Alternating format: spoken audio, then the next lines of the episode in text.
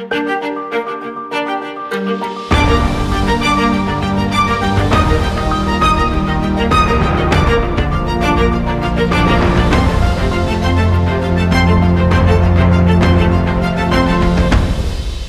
back to another episode of Finest Hours. I'm your host, Braden Cromar, joined by my co host, Hayden Hanson, and our executive producer, Skylar Williams.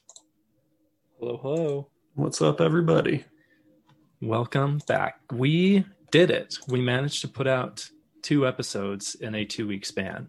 We have an exploration themed episode today, which we haven't done much of. We did Ernest Shackleton's Endurance is that the only expedition we've talked about? Yeah, I mean, last time we talked about somebody that was willing to go on one. If you count first transatlantic flight as an expedition. Oh yeah, yeah. So we maybe done a done a, done a couple. A couple. But we go back to Great Britain for this the week's best episode. of them. It seems like where all the explorers come from is 19th, 19th and 20th century Great Britain. That's just what they do. who's our subject today? So, the person that we will be talking about today is none other than George Mallory.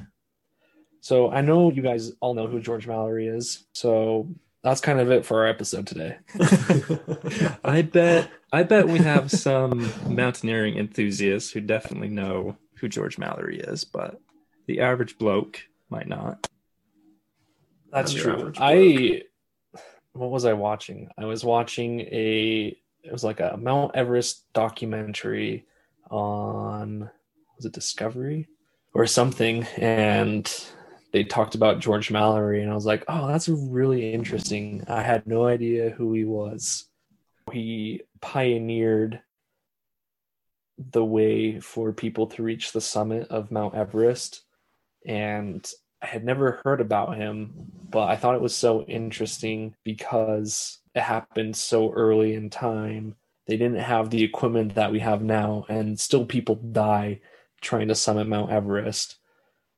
And they didn't have everything that we have now. So I thought it was crazy. I thought it'd be interesting to kind of talk about this man who, like I said, pioneered the way for people to get to Mount Everest. So that's the background on the reason for picking George Mallory. Now we'll go a little bit into George Mallory's background. So he was born in Mobberley, Cheshire, like the Cheshire Cat, I think. on so, the 18th... You said Cheshire, and then you said like the Cheshire Cat. So you said it right the second time you said it. Cheshire. The Cheshire. Che- the Cheese Shire. Um, on the 18th of June, 1886. So George went to several boarding schools, and by the age of 13, he had won a mathematics scholarship to Winchester, a name I can say, college. And there, the master mountaineer R.L.G. Irving introduced him to rock climbing and mountaineering. Irving would take a few people to climb the Alps each year, and Mallory was one of those selected to go. So in October of 1905, Mallory entered Magdalene College in Cambridge to study history. So he got his mathematics scholarship and he gave it all up for history. It hurts me. Mallory was a great oarsman and he rowed for his college, so he was a very physical chap. Um, enjoyed rowing, climbing, etc. A man whose shoulders are as broad as my torso. Probably. Probably. Does he even lift? He rows, Don't need bro. to when you row. yeah. so Mallory became friends with Rupert Brooke, John Maynard Keynes, James Strachey, Lytton Strachey, and Duncan Grant, who would later become members of the Bloomsbury Group. I don't know what the Bloomsbury Group is. So, Tyler, you do. I do. Yeah, I, I studied this. The Bloomsbury Group was an associated English writers, intellectuals, and philosophers group that was in the first half of the 20th century. And so it was just a, a group of, of people that kind of pushed philosophy um, and the arts at the University of Cambridge. Mallory was friends with those those men. So he was you could say that he he wasn't just a mountaineer. A, nerds. Yeah, he just wasn't a dumb yeah. mountaineer. He he he excelled in the intellectual part of of life. Sounds very uppity and prestigious. Prestigious. If you're a Brit, it's prestigious. After his degree, he stayed at Cambridge for a year and he wrote an essay which was published as Boswell the biographer. At the same time that he started writing his essay, he began to teach at the Charterhouse, which was one of England's great public schools at the time. And it was there that he met the poet Robert Graves. Robert was just a lad at the time, and later on, he would write about remembering Mallory for his encouragement in literature and poetry, as well as his instruction in climbing. So, as a teacher, Mallory had great influence over his students. He met his wife while he was at the Charterhouse. Her name is Ruth Turner. They would eventually be married in 1914, six days prior to Britain and Germany going to war. Which I'm just like, oh, great planning. Great planning on their part. I'm sure they knew that it was scheduled. And so they were like, let's make was, sure we do it before. Scheduled. Anyway, six days before the war. And so in December of 1915, Mallory was commissioned to the Royal Garrison Artillery as a second lieutenant and was later promoted to lieutenant on July 1st, 1917. Spending most of his time in France during World War I, he fought in the Battle of the Somme. He would relinquish his commission on February 21st, 1920, retaining the rank of lieutenant. So that's pretty sick. He got, I mean, a very talented individual and let's let's talk about his climbing career. Um, we're going to start off in Europe, naturally. So, 1910, in a party led by Irving, Mallory and a friend would attempt to climb Mont Velan in the Alps. They had to turn back shortly before the summit due to altitude sickness of Mallory, but he hasn't seen anything yet. Uh, a year later, in 1911, Mallory climbed Mont Blanc and made the third ascent of the frontier ridge of Mont Maudit in a party led by Irving, so, sticking with his buddy. Just to give you an idea, going on a lot of adventures. the peak, the peak that he turned back on is twelve thousand two hundred and twenty-eight feet, and he didn't make it to the top of Mont Velan. That's, that's nothing. Honestly, that's nothing. We all live in the Wasatch Mountains of Utah, and twelve thousand feet's not not that high. So luckily, you know, he's a rookie at that point, um, and he has obviously eleven years to gain experience before you know the, the the bad boy. So a couple of years after he climbs Mont Maudit, he's asked to recall his experience, and this leads to his quote where he says, "Have we vanquished an enemy? None but ourselves." And that was published in the Alpine Journal of him recalling his ascent of Mont Maudit. And then in 1913, this is great, he ascended Pillar Rock, which has been renamed to Mallory's Route. And he did that without assistance.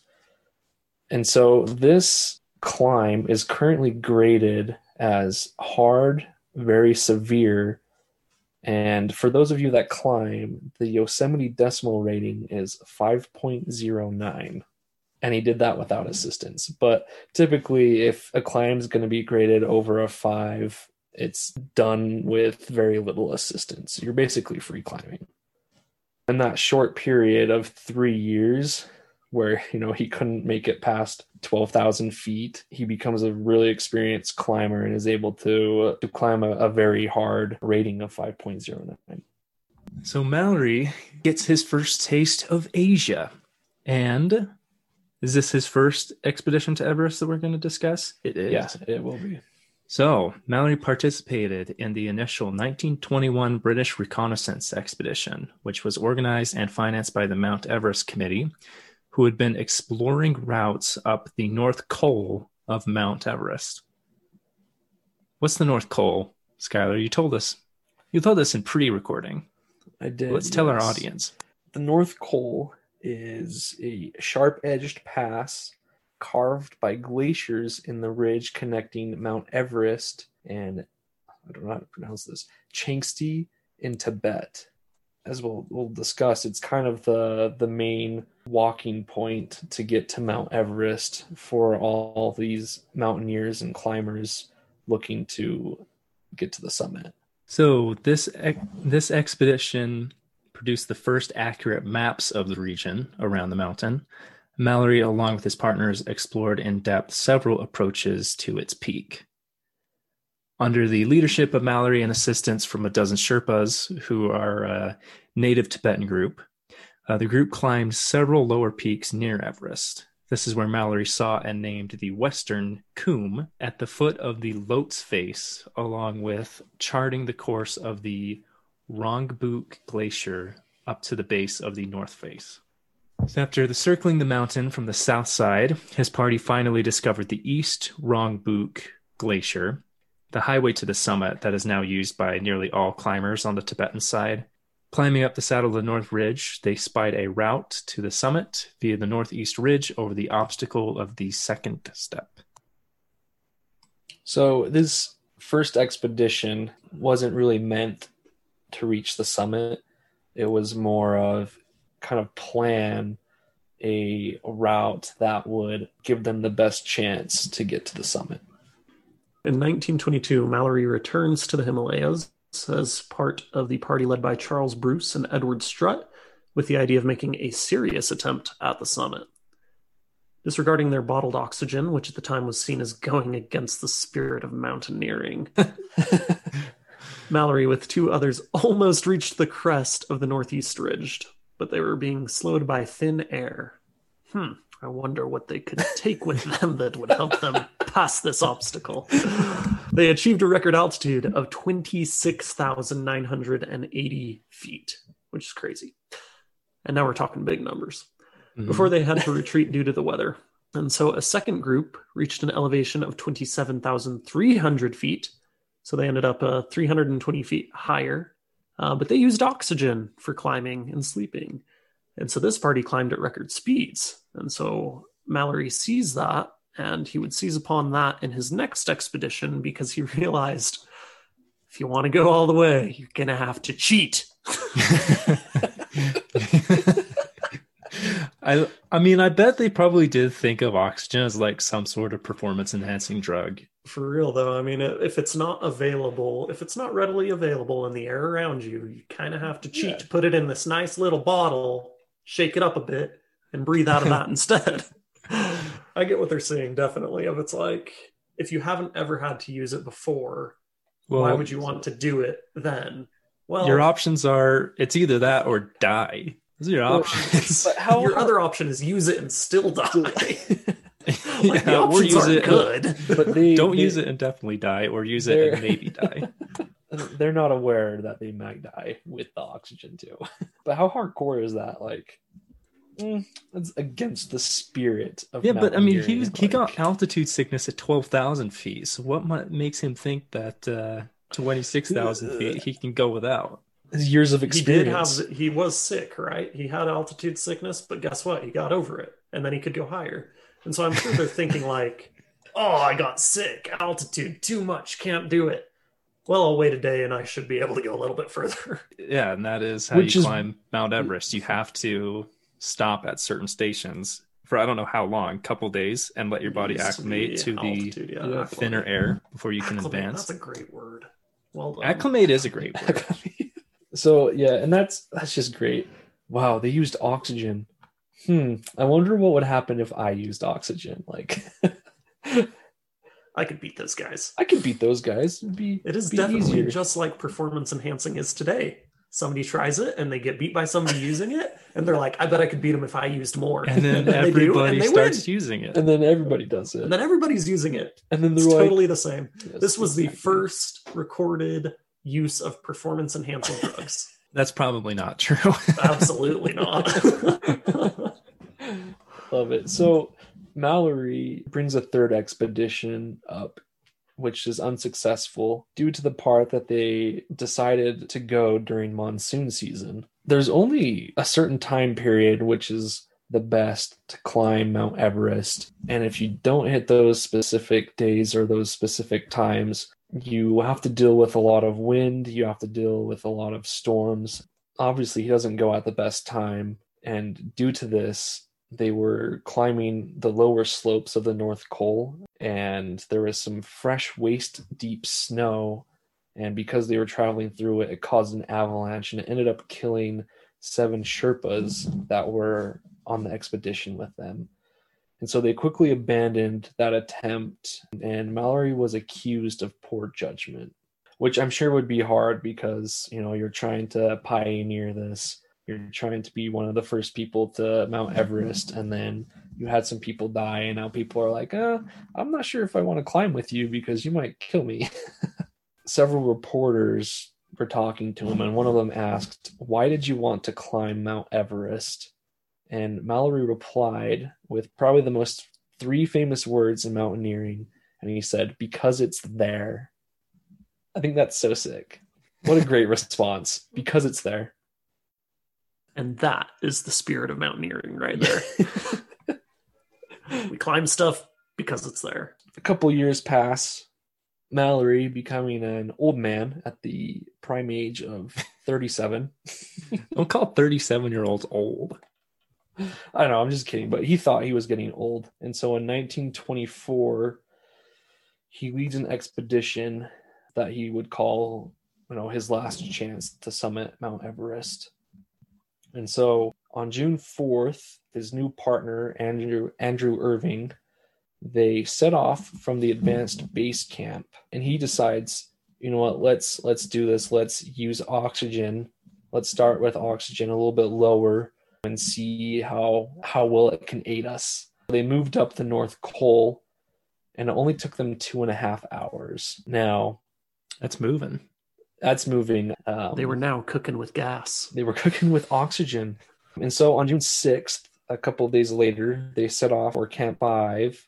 Going through this, they're moving pretty quick. Um, and Mallory writes in his journal that he has only used three fourths of one bottle of oxygen he's pretty pumped. He's like, I haven't used a full tank.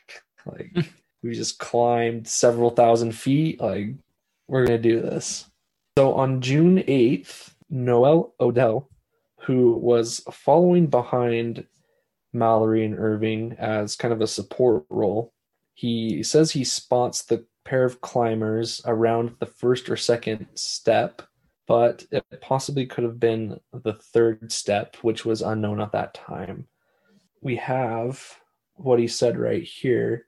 At 1250 just after i had emerged from a state of jubilation at finding the first definite fossils on everest there was a sudden clearing of the atmosphere and the entire summit ridge and final peak of everest were unveiled my eyes became fixed on one tiny black spot silhouetted on a small snow crest beneath a rock step in the ridge the black spot moved.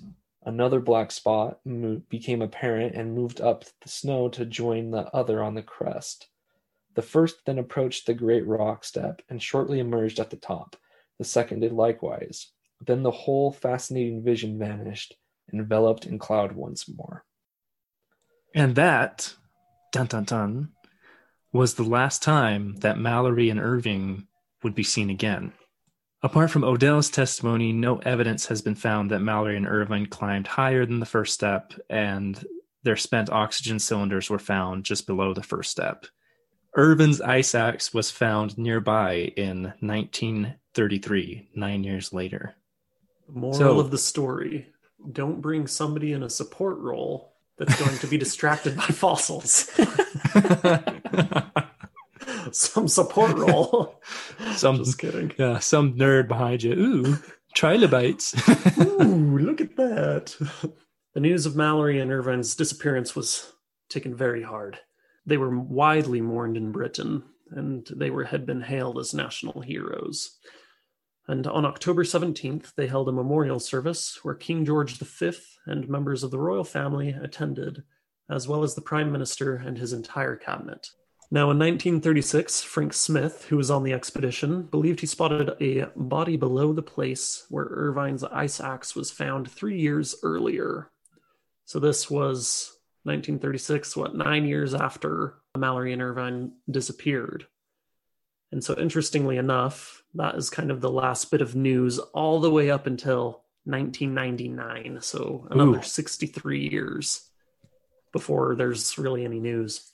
So, in 1999, the Mallory and Irvine research expedition, sponsored by Nova and BBC, searched for the bodies. And within just a few hours, and that's just picture that. You're preparing for like we're gonna look and search and dig and find and a few hours in they're like hey we found it.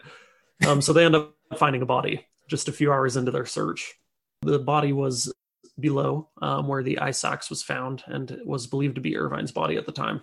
That 1936 frank smith who believed that he'd seen a body was probably right. And he said well this is the area you should look.